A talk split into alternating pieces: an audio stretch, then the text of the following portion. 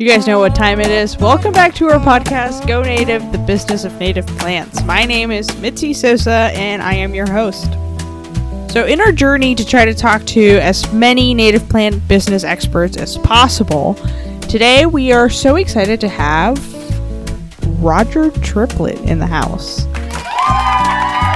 Well, good morning.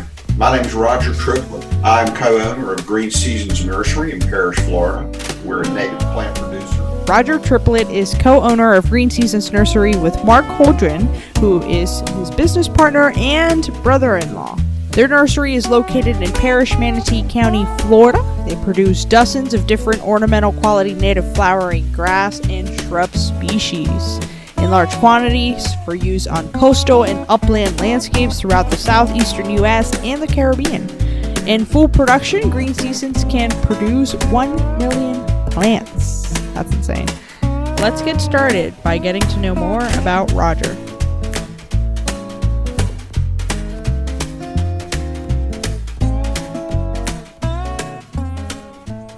So, really, we're going to start at the beginning of the story. Roger, tell me a little bit more about how you got into the business of growing and selling native plants. Uh, we bought this business, it was already existing in 1995. The fellow we bought it from, he was a producer of sea oats. At that time, we only had him and his former business partner.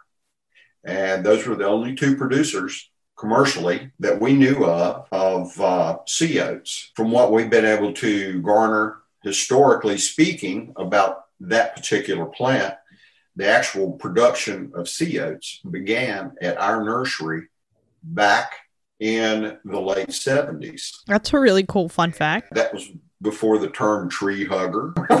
you know. Anyway, they did it because of the need to uh, have it to conduct testing and stuff for a timber company that they worked for in developing uh, biodegradable cloths and things like that. And uh, around the time they started working with them, uh, the EPA came into existence. And suddenly they couldn't just walk out on the beach and dig up sea oats and panic grass or any other herbaceous material and use them to anchor these um, biodegradable cloths down. So they started harvesting seed and they started growing sea oats. And then it became, hey, we got something here. Maybe we can market this out. And um, they found out that through their efforts, they were able to start getting uh, some of the state organizations to uh, start using these, uh, along with some of the dredgings that were going on offshore. And um, that's kind of the way they got started. We saw it as an opportunity because the fellow we bought it from wanted to get out of the industry. He'd been in it and he was over, he was about 72 years old. And he said, I've had all the fun I want to have. And uh, so we bought the business. And other than sea oats and dune sunflower, he really didn't grow anything and some panic grass. He really didn't grow anything else native. Everything else he did was non native. So, what we did, we got in and we started working on getting away from the non native varieties. We started doing some shrubs like Walter's viburnums and Simpson stoppers. So, we have about an acre of greenhouse production going now. Essentially, getting into this, I knew nothing about the industry. So, I'm one of those kind. And uh, I was not prepared for what I got into, but because I was taking money out of my pocket, and this is what I did for a living, I really learned quick. And, you know, I got to do is pay attention and ask questions because there's a lot of people out there that'll give you a lot of answers, especially using uh, soils, fertilizers, chemicals, this, that, and the other. And all of these things are going to be part of the whole equation whenever you're looking at this. So after buying the nursery, you had the knowledge that you needed to run it, or how how did that go? I started in this industry in 1991 as a broker, and uh, we were, or a rewholesaler, if you will. So depends on what how you want to phrase it.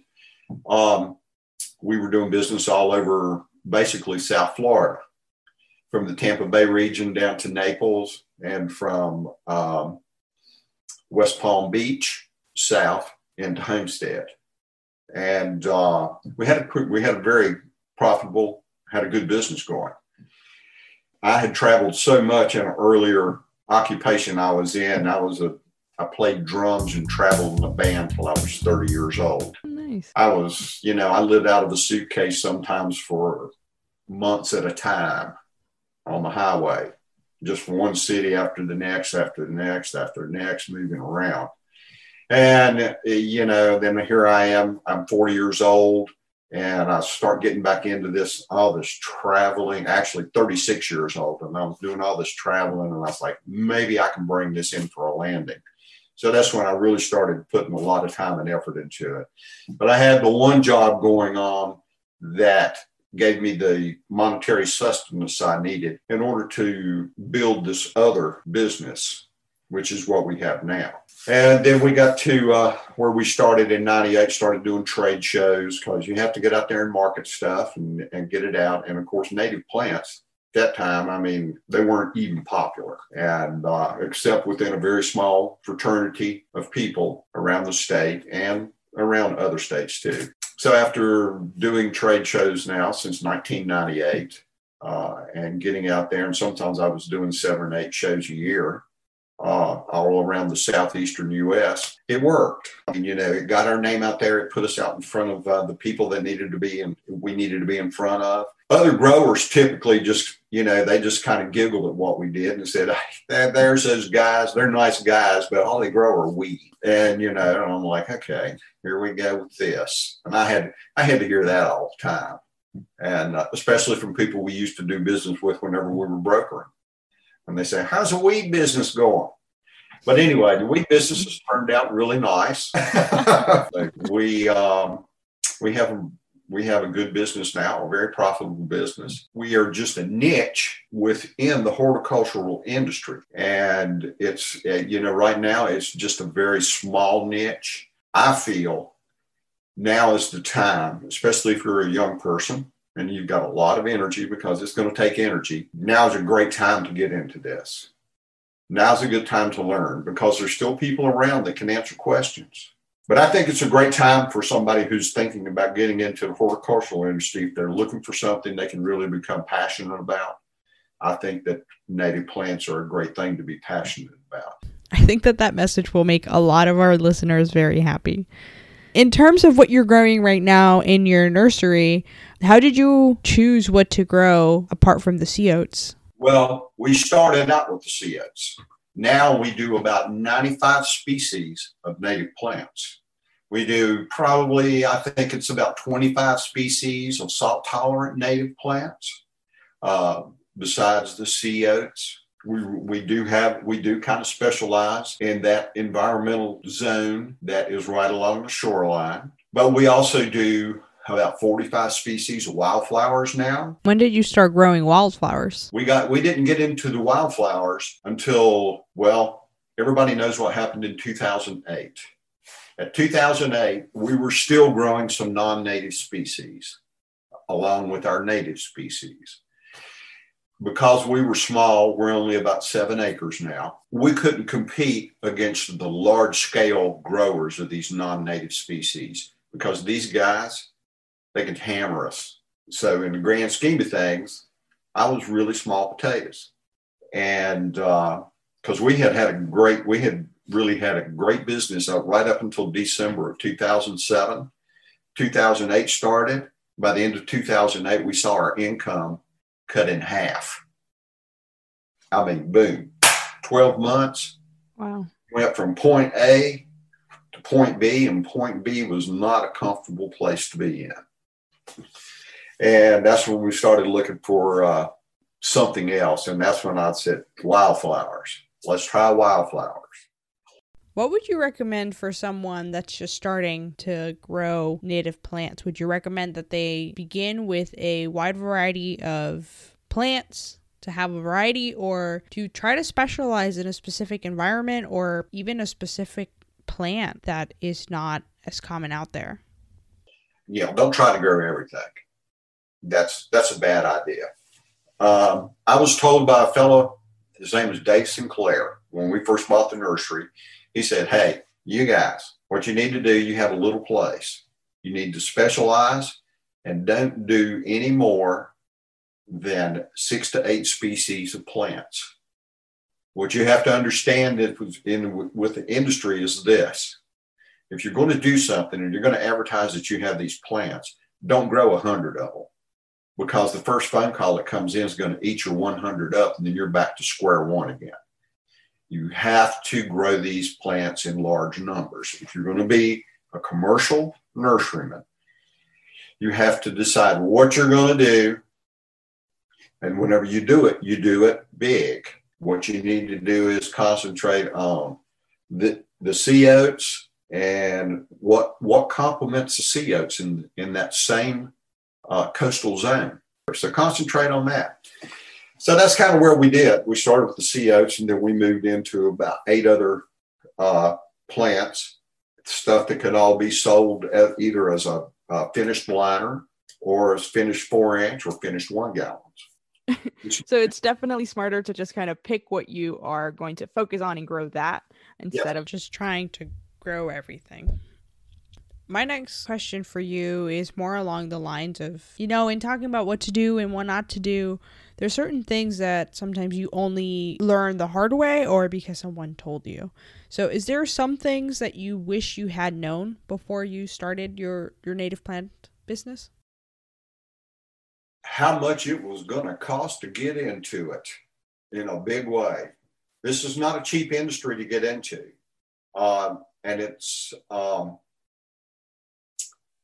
it's an industry where prices have been low and they've remained low historically for decades. Uh, it's not like any other industry out there. I mean, hey, I went the other day and bought half, bought five sheets of half inch plywood, and they cost forty dollars a sheet. I could have bought that. I could have bought that same material three years ago, and I'd only been paying twelve dollars a sheet for it. Uh, our industry, we get price increases quarterly. And we have for the 25 years that we've been in existence, we have had price increases either annually, semi annually, or quarterly. It's, it's just, I mean, it's just happened. Soils. A load of soil that I use now costs $2,700. I could have bought the same load of soil in 1995 for 750 bucks. And that's just one component fertilizers, chemicals, pots, propagation trays, ground cloth, irrigation equipment, wells, pumps, equipment to drive your plants and be able to haul them and move them. Everything. It costs a lot of money. So you have to think, you have to be thinking budgetarily while you're thinking about the big picture of, hey, this is what I want to do. You have to be uh, very cognizant of what's going on around you and how you spend your money. Um, the, uh, the the money part of it, that is the one thing that I wish I had understood more of getting into it. Um, Secondly, the marketing part of it. Marketing is a very key component of anything. Doesn't matter whether you're making widgets or whether you're growing plants. You got to, you have to have some sense about marketing. And uh, we spent a lot of money over the years marketing, a lot. And we're just a small, we're just a small thing but it's worked out. I mean, the marketing's you we spent the money, but we've got it back, and you know, we've gotten it back and a whole lot more besides. You know, it's just like any business. You get your name out there, and you and then you actually show that you can do this consistently, crop after crop, year after year, and that's what you got to strive for. And for people that are just coming in now, apart from, you know, telling them that right now it's a really great time to be passionate about natives, is there something that you think that they should focus on learning before they learn it the hard way? Uh, as far as the workplace goes and everything, I mean, there's, we really try to watch out for our employees because without employees, I don't have a business. And anyone that's wanting to get into this industry is going to realize very quickly that they're going to have to start taking on employees and they're going to be responsible for people and their livelihoods. So these are things you have to think about too. If you're going to get into it, if you want to do it for a weekend, uh, to be able to have weekend sales or allow people to come in and, and that's all you ever want to do, that's one thing. You know, you can do that by yourself. But uh, if you're going to actually get out and do it the way we're doing it, you're going to have to get a mindset of how you're going to, you have to learn managerial skills because you're going to have to manage your employees.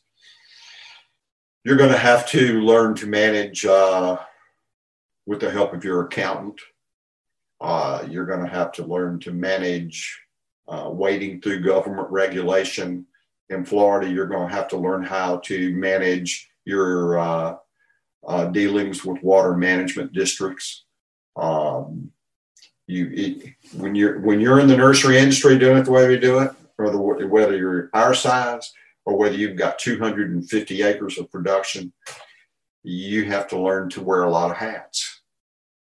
So, if you, but if you're start just starting out and you're starting small, these are these are hats that you can put on one at a time, you know, and you can start building up your collection of hats apart from the regulation um changing over the years is there anything that has made it easier for for people to become native plant growers? Um not really. It's I mean you it's we still deal with the same set of headaches that people that have large ornamental nurseries growing non-native species uh, we still deal with the same headaches. Supply uh, right now, we're going through a lot of supply problems with various things, various components, pots. You know, over the last four months, I've had major issues with pots. Uh, and you know, one day you make a phone call, you can't find pots anywhere, and then you're sitting back going, "Oh my God, what am I going to do?" And and then all of a sudden, you get a phone call from one of your suppliers and say, "Guess what? We just got a tractor trailer load of pots in." And you're like, "Outstanding! Bring me XXX of them, of each one of these sizes right here. Uh, it's like I said, there's not not a lot of difference between what we do and what anyone else does. We're just doing natives as opposed to non-natives.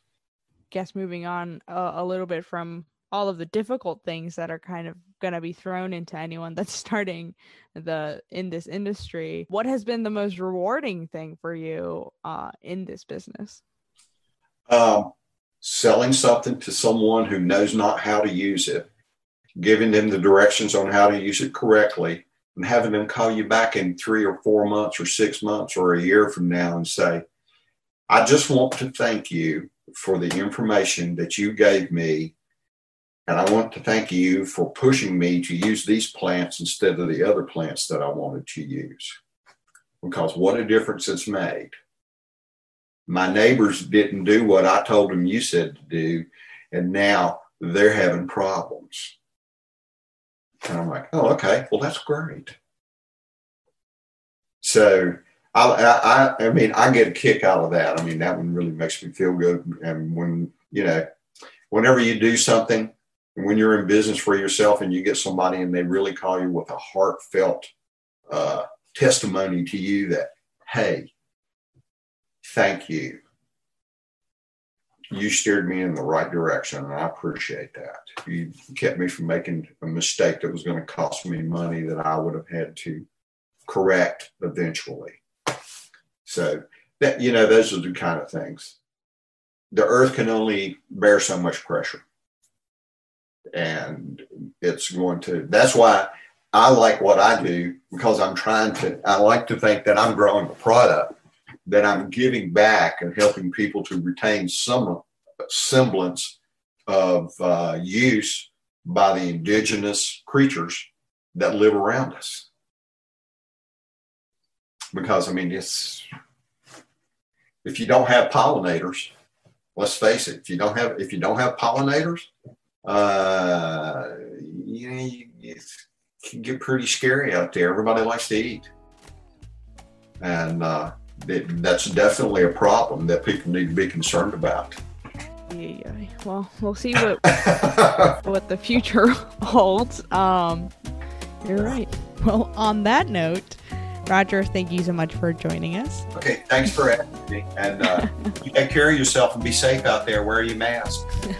Thank you. Yes, we hope everyone is staying safe and subscribe right now to Go Native, the business of native plants. New episodes every month, and be sure to visit our website, nativeplanthort.org, to learn more and support us. Thank you, everyone, for listening, and see you next time.